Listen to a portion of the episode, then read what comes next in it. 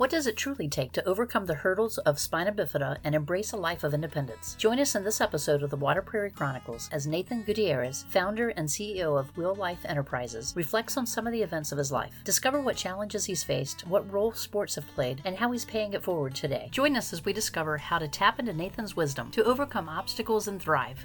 So, Nathan, welcome to Water Prairie. Thank you for having me. I'm glad to be here. We're going to be talking today about your journey with spina bifida and some of the things that you're doing. But with all of my guests this season, I've been playing a game called Two Truths and a Lie.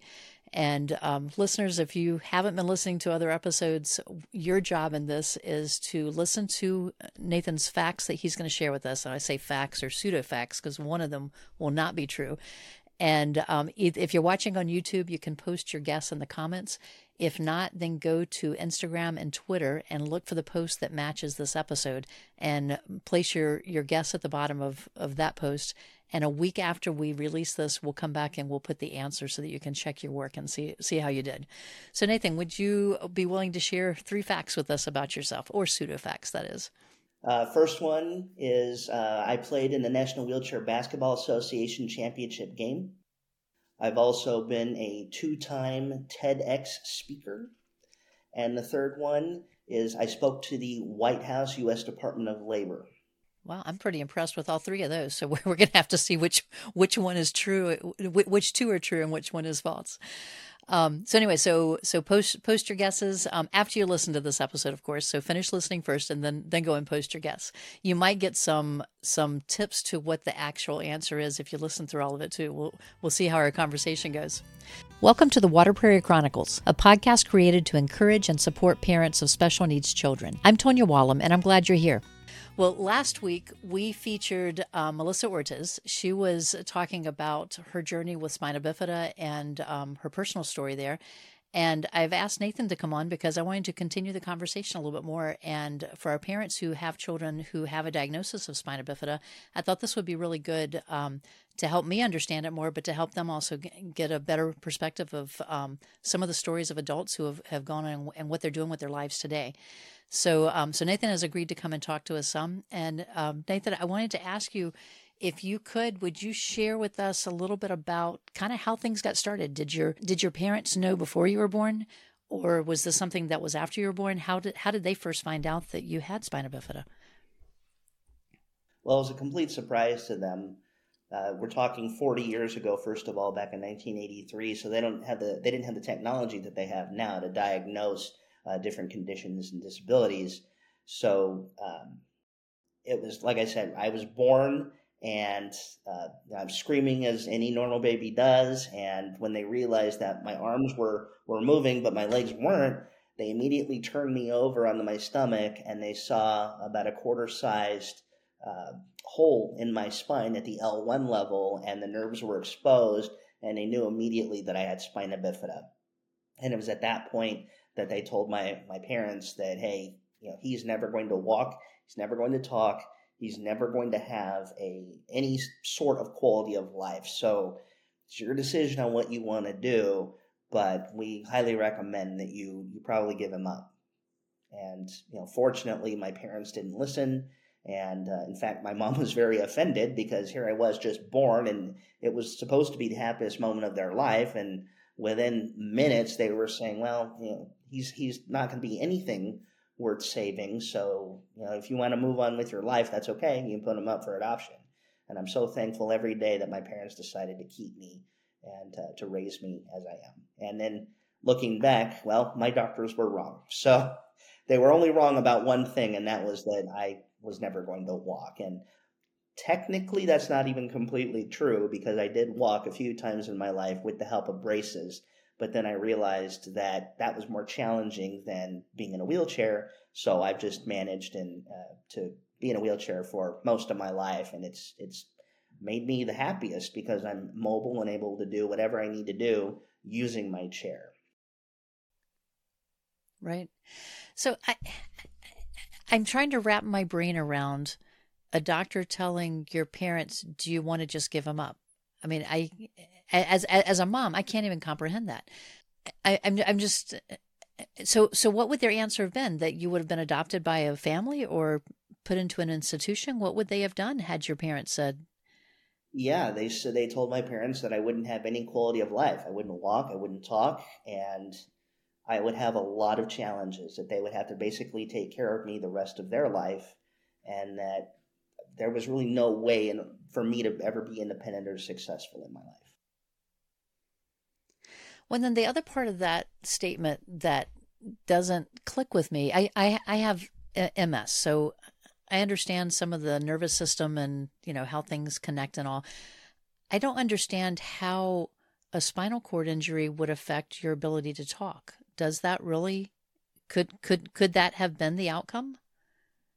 Well, it, it's not the the spinal part of it necessarily. It's because I was born with hydrocephalus as well, and that's water on the brain. Okay, uh, and that's connected to spina bifida more times than not.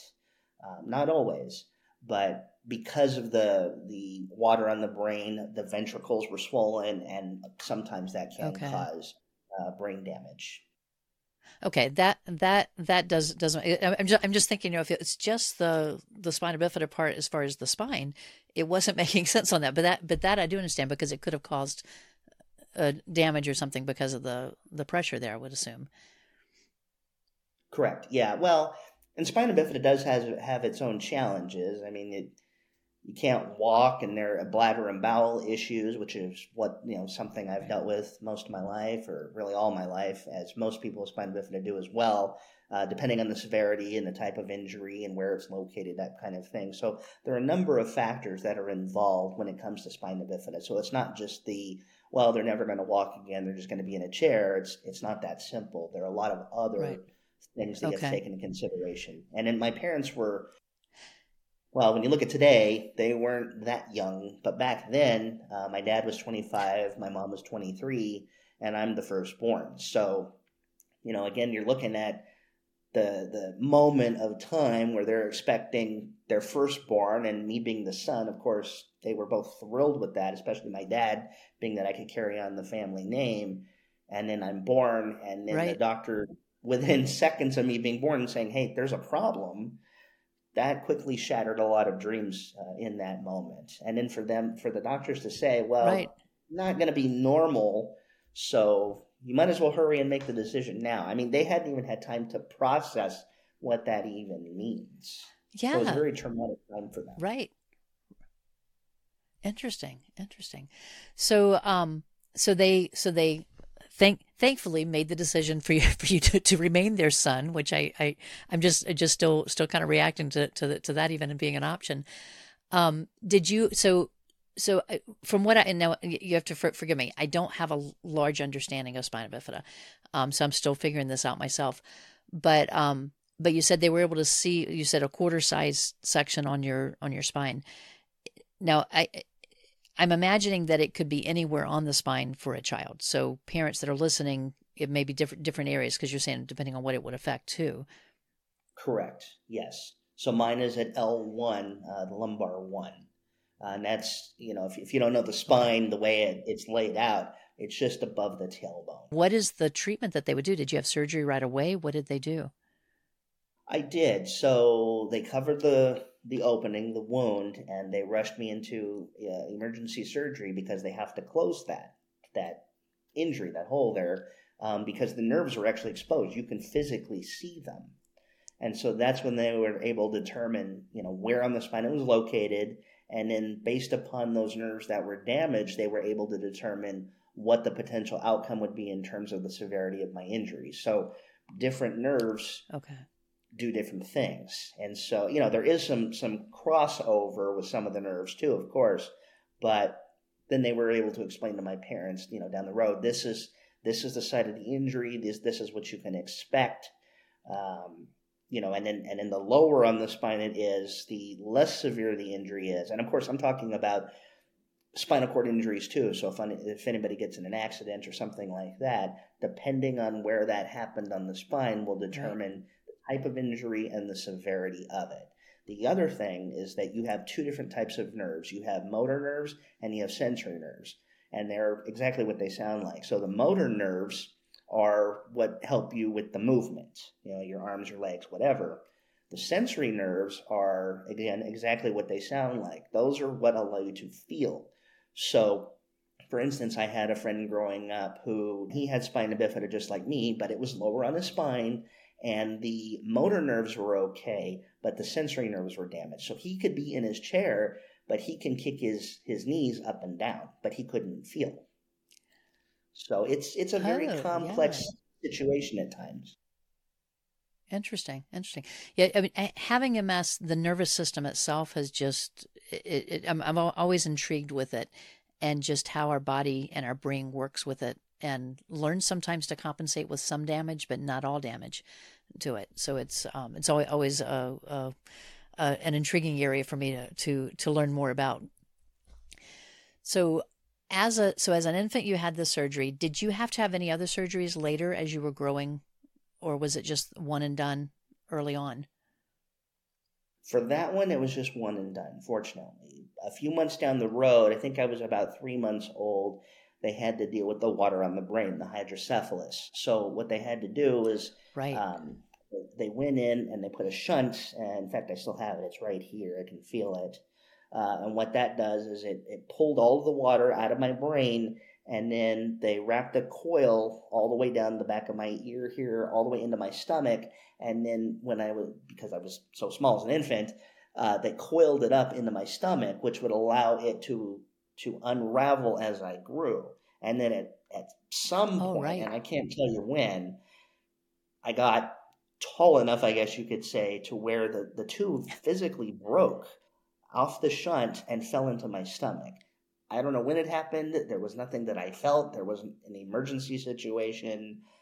Who knows? Uh, in fact, we just discovered it when I went in and, and had some x rays done.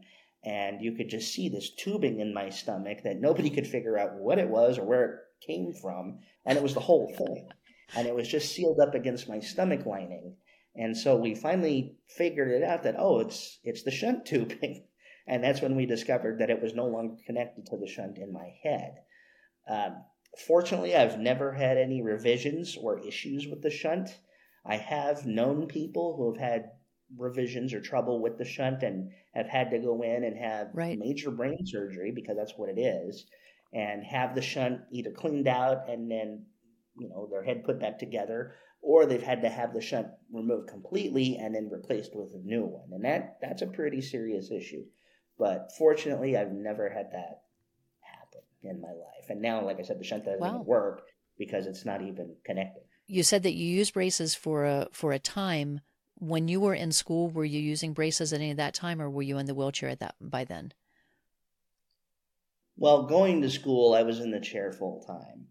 When I was three, I want to say, is when I had my first pair of braces, and I might have worn them to school a little bit, but I and I, I had a walker. I do recall this, but I don't remember using them that often. It was always the chair. I, I think I would stand up and walk a little bit with the walker, uh, but it was very cumbersome uh, because they were literally almost full body. I mean, they were up to my chest in order for me to walk, and it was kind of Oh, a wow. waddle. I'd have to throw my hips and everything to move step by step.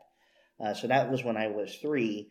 And then I went back and had another surgery to uh, release uh, behind my knees and behind my and my heel cords uh, when I was about seven, seven or eight, um, in order to get a new pair of braces. And I was very reluctant at the time. Uh, I had a doctor, an orthopedic doctor, who really pushed me into it. Um, you know, I, I had several people who who told me that that was really going to be the only way that I was probably going to be successful was that if I could stand up and walk because that's how society functioned. Now we're talking about pre ADA here, and I just mentioned that because this last week we celebrated the 33rd anniversary with the Americans with Disabilities Act. So we're talking the late 80s here. So just shortly before that, when things weren't as accessible as they are today, and there there was that real fear from family and friends uh, who thought that well, if if I wasn't able to walk, how was I going to be able to function in a very inaccessible society? Yeah. Yeah. And it's and it's one of those things that, you know, thinking back now, it's it's hard to remember sometimes how much has changed in that amount of time. And I do want to hear a little bit about your your childhood experiences. Um, so you're you're in the wheelchair accessing accessing accessing school. I can't talk today. um, did did you find it um, easy to make friends? Did you have you know like I, am thinking as as you're getting older, maybe into older elementary school even, um, were you involved in, involved in any school clubs or sports or any programs that were going on? Well, up until first grade, I was strictly in special education. Uh, again, because there weren't that many programs for people who could potentially move into mainstream education at that time. A lot of things were still being figured out and determined at that time. Uh, much there was a lot of improvement by that time compared to previous generations. Some of my friends who were who were older, they had to deal with a lot more challenges, and I, I thank God that they were able to, help pave the way for me to be able to eventually move into mainstream. But up until first grade, it was strictly special education. Uh, starting in first grade, I was able to do half day. So I did the morning half in special education, and in the second half of the day, I was able to move into mainstream education. Second grade on, I was able to be fully mainstreamed. And from that point through about sixth grade, uh, to answer your question, I, I, had a lot of friends. Uh, I was not just the kid in the wheelchair that they saw in their class or out at recess. I was Nathan uh, who just happened to have a disability and be in a chair. And uh, a lot of them wanted to push me, and uh, a lot of them tried, but we had to set some ground rules at the beginning of every school year. Uh, my mom would would bring our two little uh, miniature schnauzers that we had at the time, and uh, you know we'd visit the class and we'd we'd show the dogs, and then we'd talk about me and say, hey, look. This is Nathan. This is his wheelchair. He uses this to get around as much as your legs get you around. And it's important for you to know that you don't touch the chair unless Nathan says it's okay, because it can be very dangerous for him if if you know he were to fall over or something like that. So, you know, we had to set those ground rules and those expectations that I was able to do most things on my own, but if there ever were a time that I needed some assistance, I would ask one of the kids or I would ask an adult, a teacher most of the time, that you know, who would be more capable of helping me. And the kids are really good about it. Um, I'd go out to recess and we'd play basketball together. And you know, I didn't have the, the physical arm strength to shoot on the regular 10 foot tall hoops, but they always included me. So that was, that was a lot of fun. And, and in fact, as of today at 40, I'm still friends with a lot of those people. So, you know, it really helped establish my foundation in getting connected with people in the non disabled world, so to speak. Junior high is where things started to get tough. And we're talking socially, we're talking academically.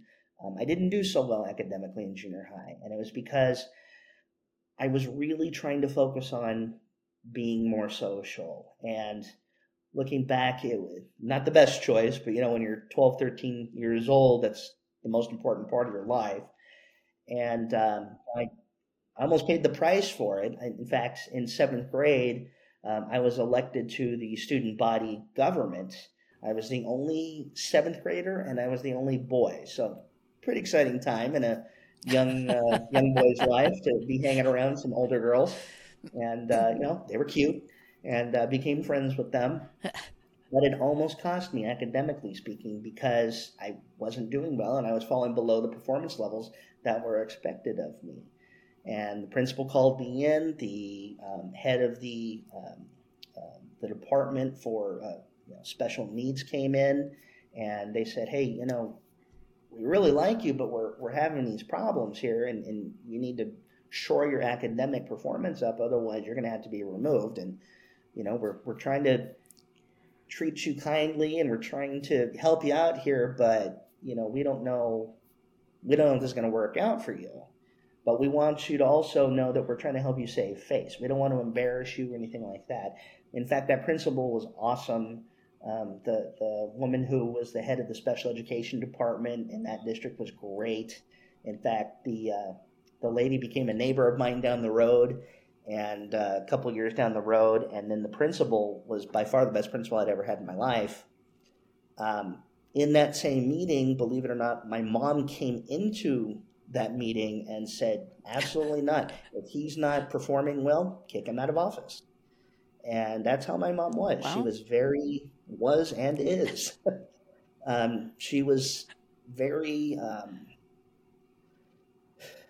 she wanted to ensure that I was going to be treated normally, like everybody else. And at that time, in that moment, I didn't want to be treated normally. I wanted to be treated with right, right. kindness and care. that you know, my my social life is on the line here. That if I get removed from office, that's going to be a lot of embarrassing situations for yeah. me to deal with with my, my peers.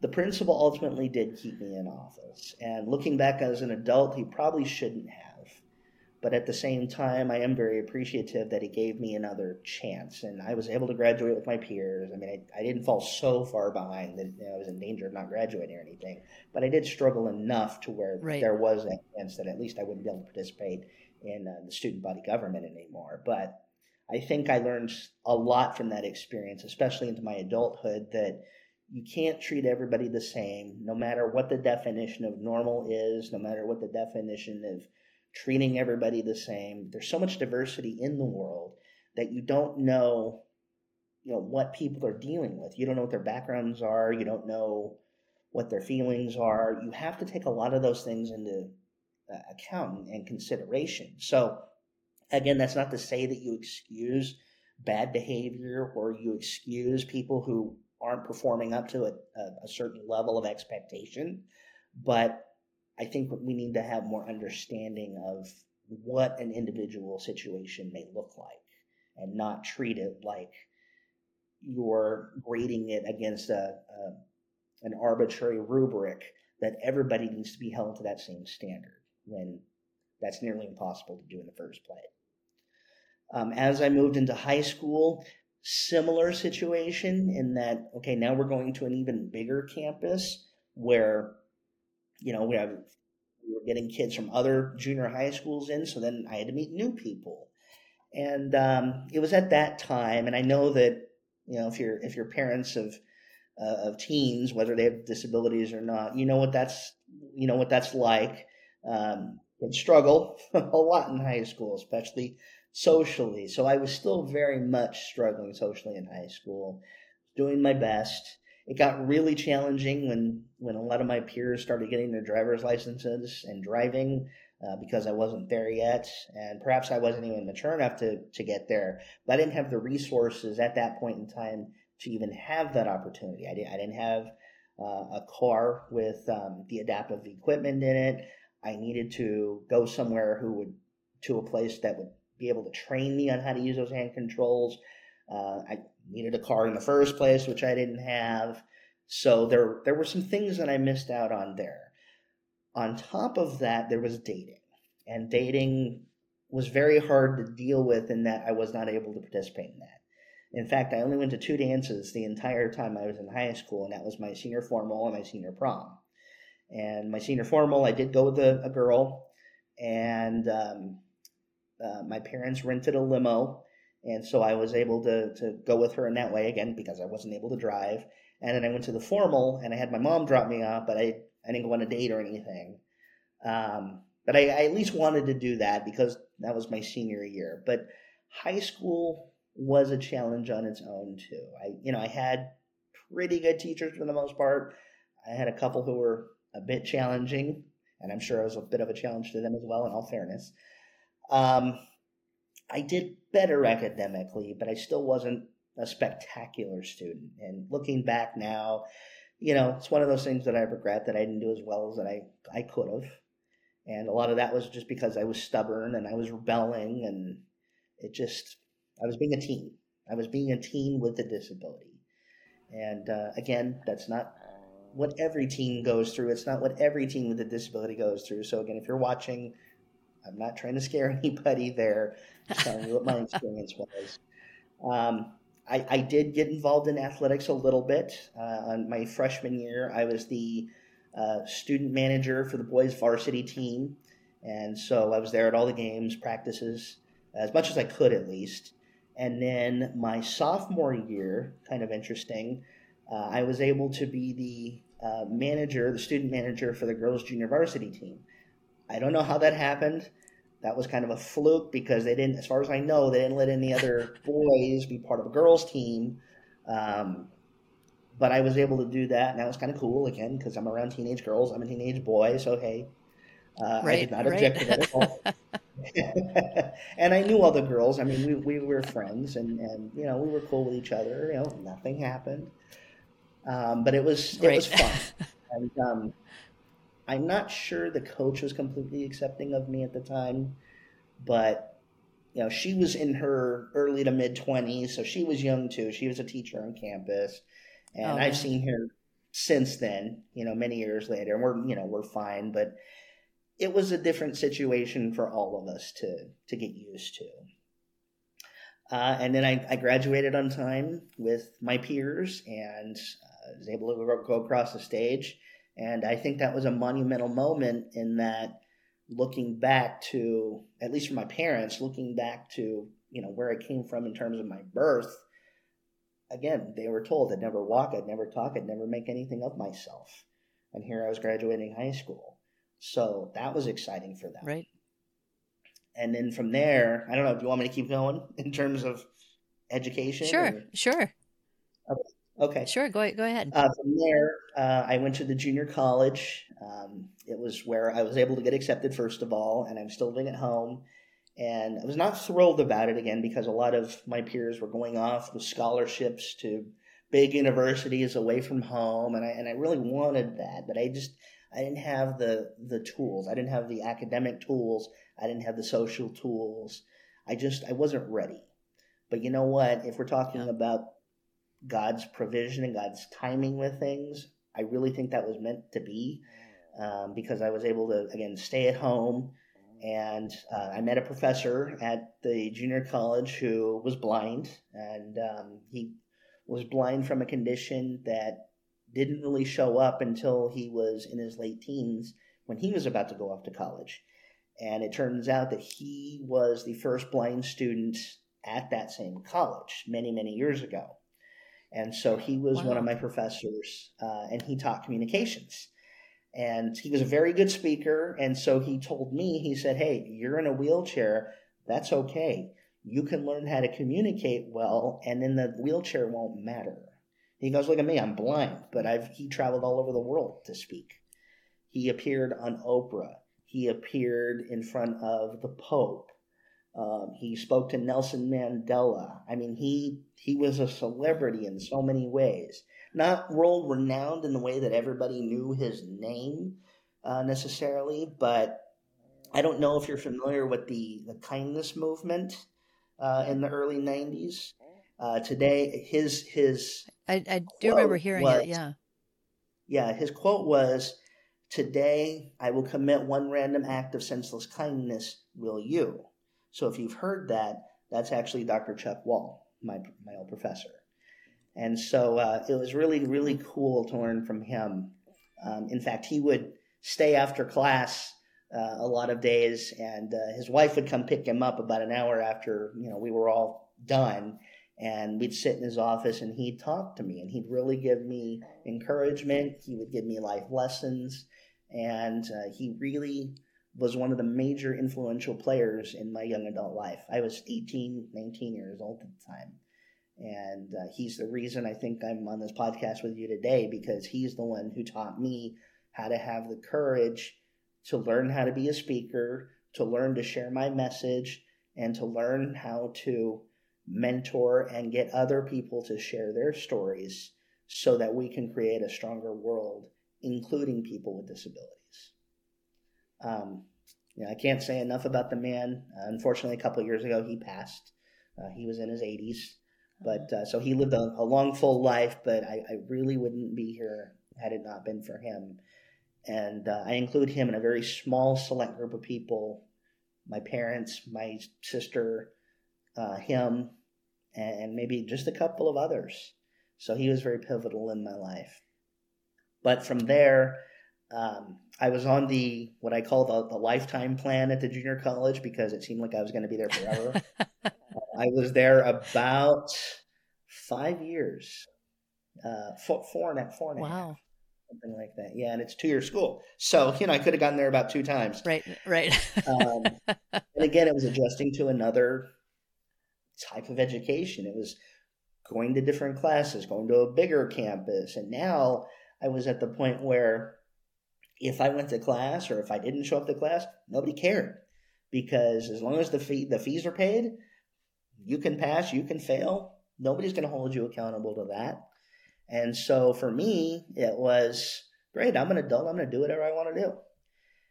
I learned some hard lessons there too. And again, I didn't I didn't do so bad, but it, it took me longer uh, than it probably should have. But again, I was just I was learning, and I was maturing, and I finally got through it.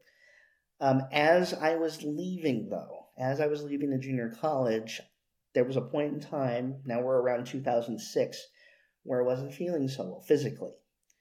And I didn't know what it was. I didn't know what was happening with me. I just knew that I was sick. And to just share a little bit of what that felt like, I would come home and I would just be tired all the time. I would be sick to my stomach. I couldn't hold food down.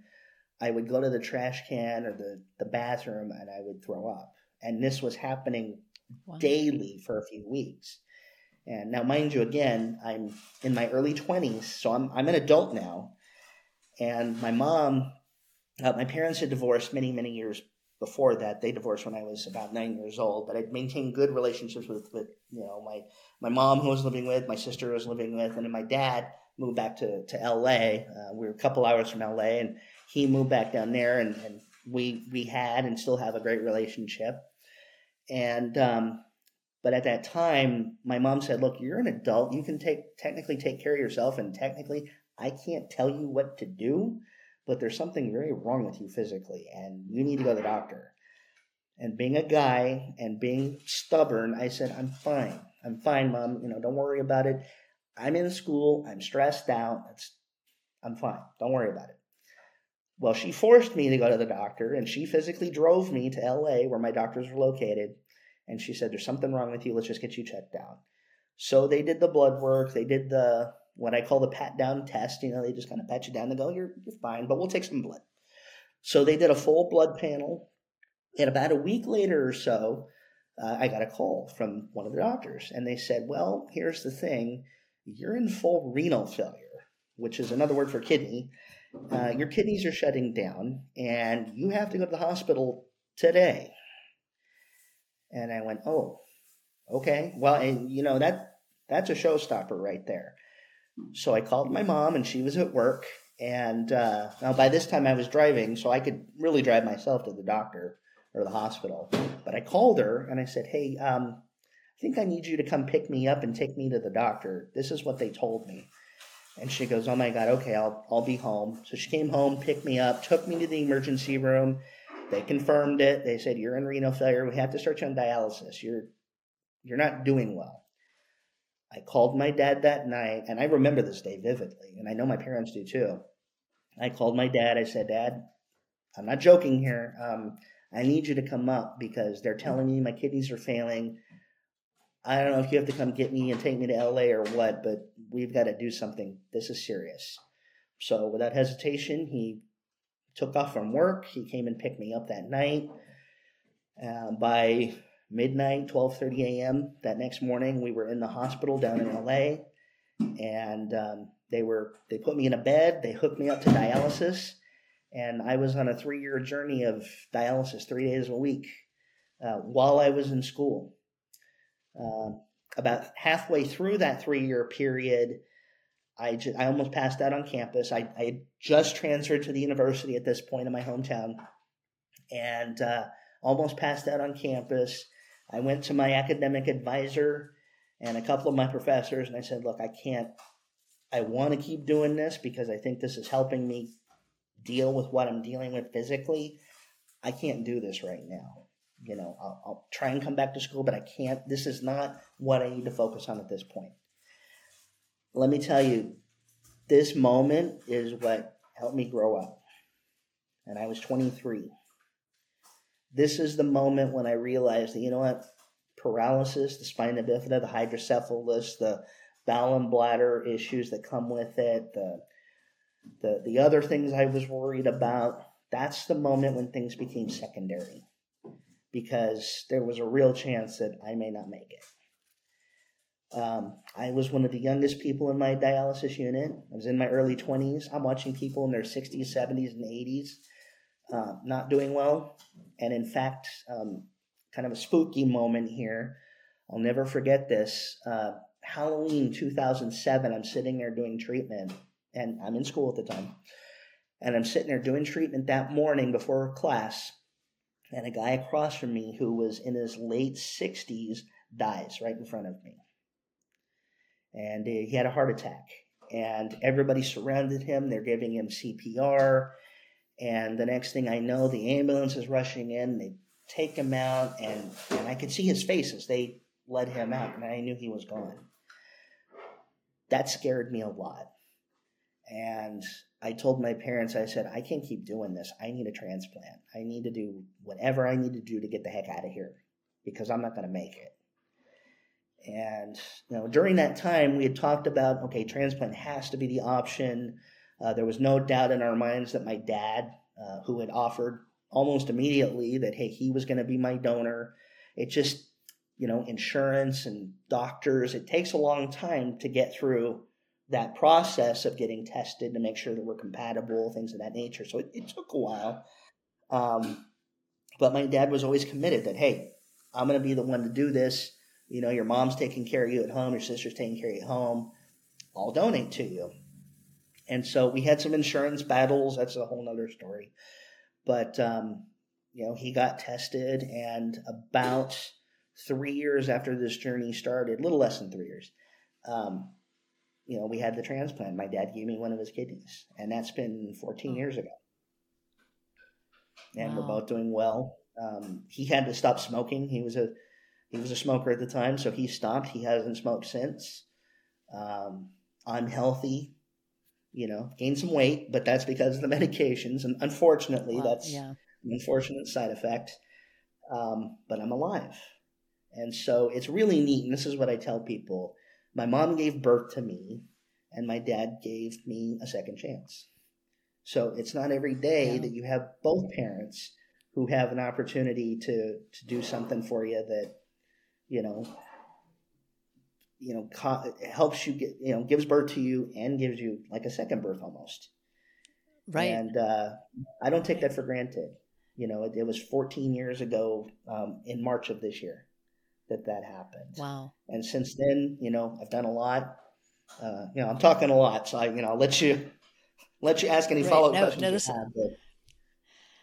This is good. So, uh, well, just just the end of the story there, just to kind of clarify that. So, is renal failure does it go along with spina bifida, or was this just a fluke that that you were facing that in addition to it? No, that's a good question. It so it, it can it can go to spina bifida and, and the only reason i say that is because you know one of the challenges that I, i've had and, and still have but to a lesser extent is that the, the bladder and bowels and of course the bladder's connected to the kidneys um, right are impacted with spina bifida now to varying degrees because there are some people walking around i mean you might have spina bifida you don't know uh, until you go to the doctor right. and they find something. In fact, I've known a couple people who are walking and talking around, you know, living life. They go to the doctor for a physical, for a job or something. And I know one girl my mom actually worked with, and they found a spot on the uh, exam on her x ray. I think it was an x ray. Or uh, no, maybe it was like an MRI or something. And they said, Hey, have you ever been diagnosed with spina bifida? And she says, No, I don't even know what that is. Well, she had it her entire life, and she didn't find out she was around 19 or 20 years old. So in my wow. case, it was obvious. And if you see me, you know, I'm in a chair, you know, there, you know, there's something there. Right. Um, but there are people who are walking around today who don't even know they have it. So in my wow. case, we always knew that my kidneys were not working, um, you know, to the best of, to, to the best function that it could have. So before any of this was happening, because you're talking about bladder and bowel issues can go with spina bifida depending on on the individual. Um, so I would assume that that would include like urinary tract infections throughout your life that you'd be facing. Oh yes, Oh yes, yeah, chronic UTIs. I still get them. I don't get them as much, and I'm able to handle them a little bit better. I, I do a couple things. I do a like a daily bladder flush that help. Um, that's not something I learned until just you know a couple years ago, unfortunately. um, but that's we don't know if that was a, a, a cause for the the renal failure, oh, but yeah. I'm sure it was a contributing yeah. factor because I was getting them left and right. It was it was almost as if I'd get one, we'd cure it through antibiotic treatment, and then I'd get another one immediately. So it was right. just a constant cycle of those. Yeah. So that's because because my thought is that that may be at, at least the, the the UTIs may be something that our parents that are listening may be familiar with already if they have an older child with this, and just maybe staying on top of things to make sure that the child's learning how to care for themselves and knowing what the signs are for that as well. Yeah, no. Um, if I could, if I could just give a few suggestions, and again, this is not medical advice. I'm not a doctor. Right. if you avoid sugar as much as possible, and I know, especially in today's age, you can't avoid sugar in everything because there's a sugar there's sugar in a lot of things, if not most things. Avoid sugar. Drink a lot of water. And even my parents are pretty impressed these days. They go, "Man, you drink a lot of water." Well, I have to. I have to to keep the, the bladder healthy, and especially now after transplant, I want to keep this this thing right. as healthy as possible. Be as clean as possible when you use the restroom. If you, especially if you use an intermittent catheter schedule, which I do and always have, uh, and I think that's what you know was a major problem with the UTI. So I always I always wear gloves. I always use a, a new clean catheter, and just try and be as healthy as possible. It, it's it's not a perfect system. I still get UTIs. I do all of that, and I still get UTIs, but they're less frequent. And uh, look into bladder flushes as well. And I won't go into all that, but talk to your doctor about that, as that may be right. a help. So it's it's always nice whenever someone's willing to share maybe the the not so fun part of having to, to deal with things. But I think it's important that our parents hear this because you know, again, we're trying to to give you ideas of what to ask, what to look for, how how to help your child become more independent as they get older. This is this is part of life for a lot a lot of kids that are growing up right now. One of the best blessings that I've had in my life is that my parents and and my younger sister, I give her credit too, who she does not have a disability by the way. Um, they've all helped me and pushed me, and many times too, to be independent so there were times where, you know, mom, dad, can you call the doctor? And they said, no, you can no. You know, here's here's the phone or, you know, here's here's what you say, here's what you ask. And uh, you know, here you go, do it. And it that was such a blessing for me because that allowed me to grow up and to learn how to handle it myself. And I know there are a lot of parents out there who are reluctant to do that simply because it's scary not only for them to deal with their own child's health, but to oh wow you want me to turn my child's health over to their own you know responsibility? Yeah if they're capable of doing it i think it's important because you're not always going to be around. They need to learn to fend for themselves. Now i realize that may not be possible for everybody but i believe that whatever the child is capable of doing with or without additional assistance they need to be able to learn to be able to handle some of those things on their own and that's that's been pivotal in my life in, in several areas, not just in this case. I, I've shared the age that my kids are now, but we've gone through that process of walking them through, you know, practicing the the dialogue before they make the call, so that they know how to make those appointments, how to how to set that up. We're still there. We're we're usually still in the background on speakerphone just in case we need to kind of jump in and give them something else to say but um, but parents, I think that that's that's a great skill that you can pass on to your children as early as they're able to take part of that. Let them um, drive those questions. Drive, you know, have them maybe make their checklist of questions that they want to ask whenever they're in the appointment, even though they may be young and you're there with them, so that they can start learning how to do this. There's so many areas of, of advocating for your own needs, and this is one that, that we don't talk about much. We we we we talk about with your teachers and with work, but um, but it's it's it's everything. You need to be able to understand what you need and how to get the the help and how to be able to communicate what your what your symptoms are, what your questions are, so that you have that relationship with your your uh, medical team as well. So thank thank you for encouraging that. Um, I do want to go back when you were talking about um, your experiences growing up. You, I have to say, you had a very good social life um, because you had a lot of ex- experiences starting early and all the way through high school, more than what you know our our, our typical kids have at times if they're just shy kids. Um, so I was impressed with that that that you didn't let your mobility stop you from getting involved. Um, but you also talked about sports. Now you you were in high school. You said that you were um, well, going back a little bit, you said in, in, in, elementary you would you would shoot basketball with your friends, or or try because the the hoop was pretty high for that.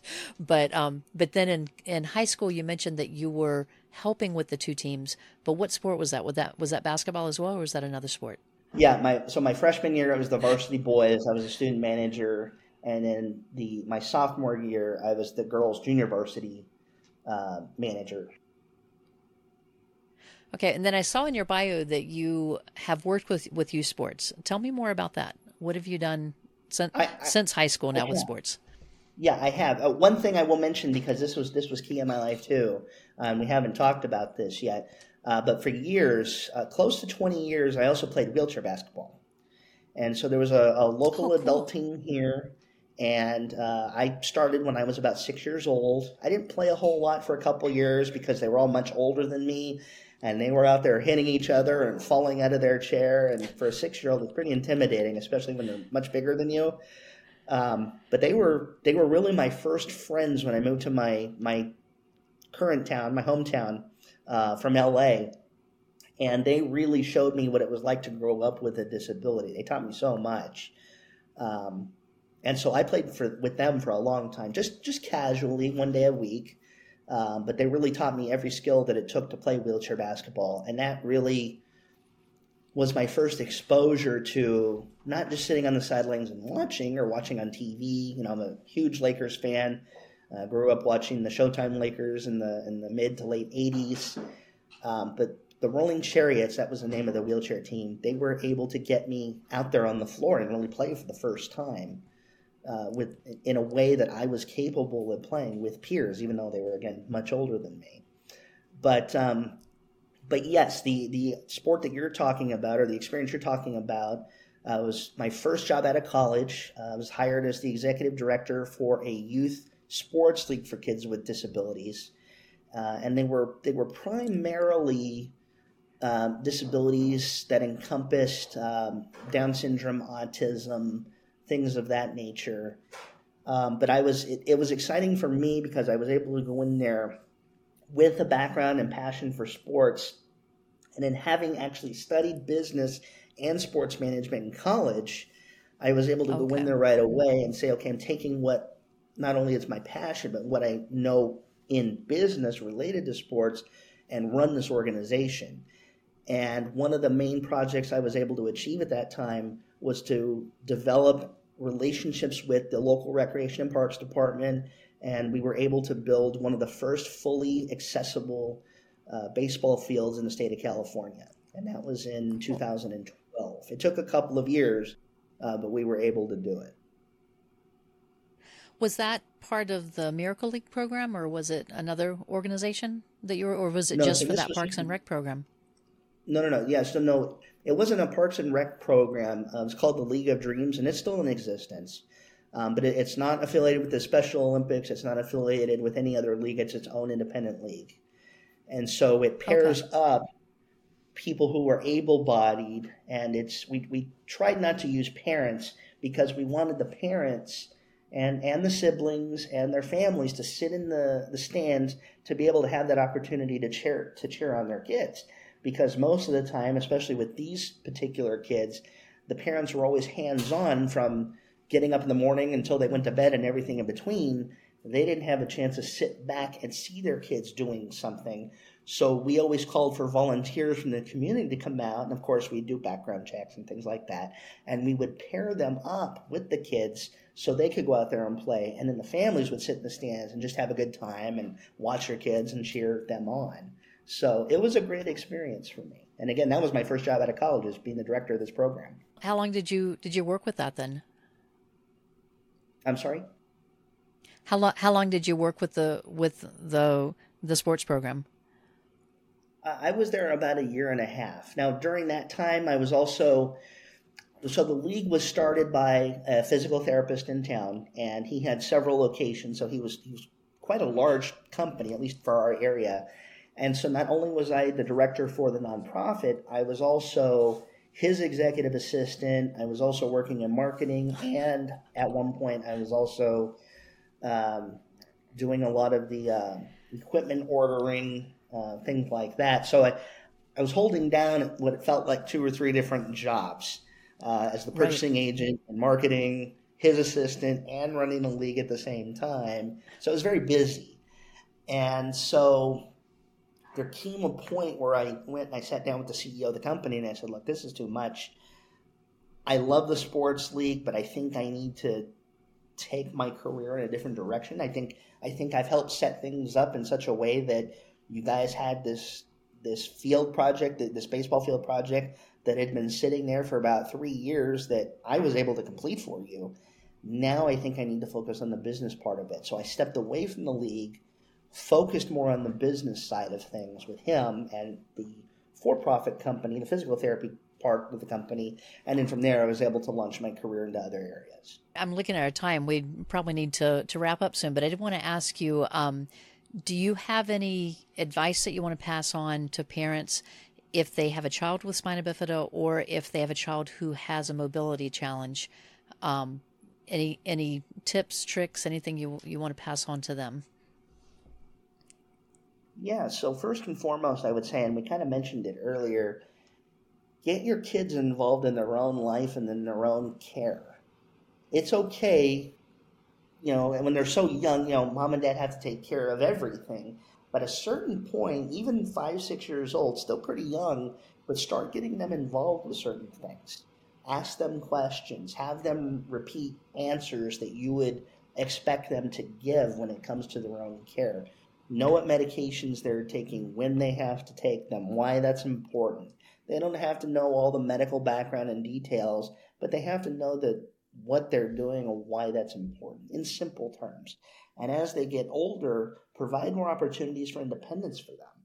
For instance, uh, my parents set up in, in our kitchen. This is an easy example that I can think of. Uh, you know, most in most kitchens you have all the plates and cups and everything up high.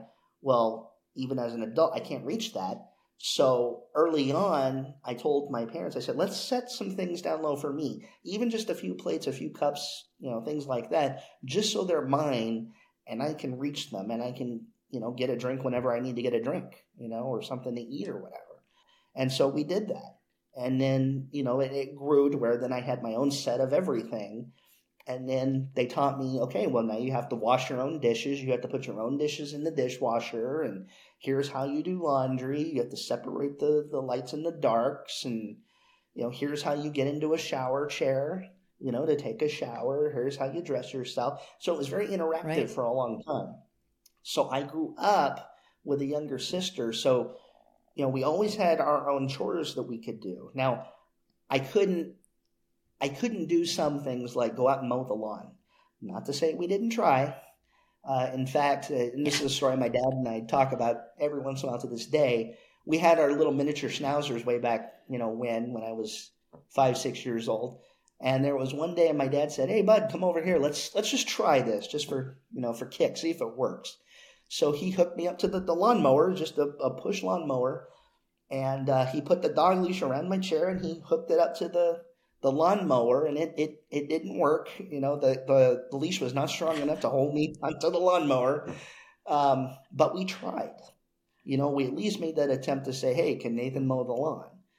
Um, so it was, it was, things like that that I couldn't do, but there were plenty of other things that we found out that I could do. And so, you know, living on my own now, it's, you know, I, I have a gardener. I have to hire a gardener because I can't go out there and do that.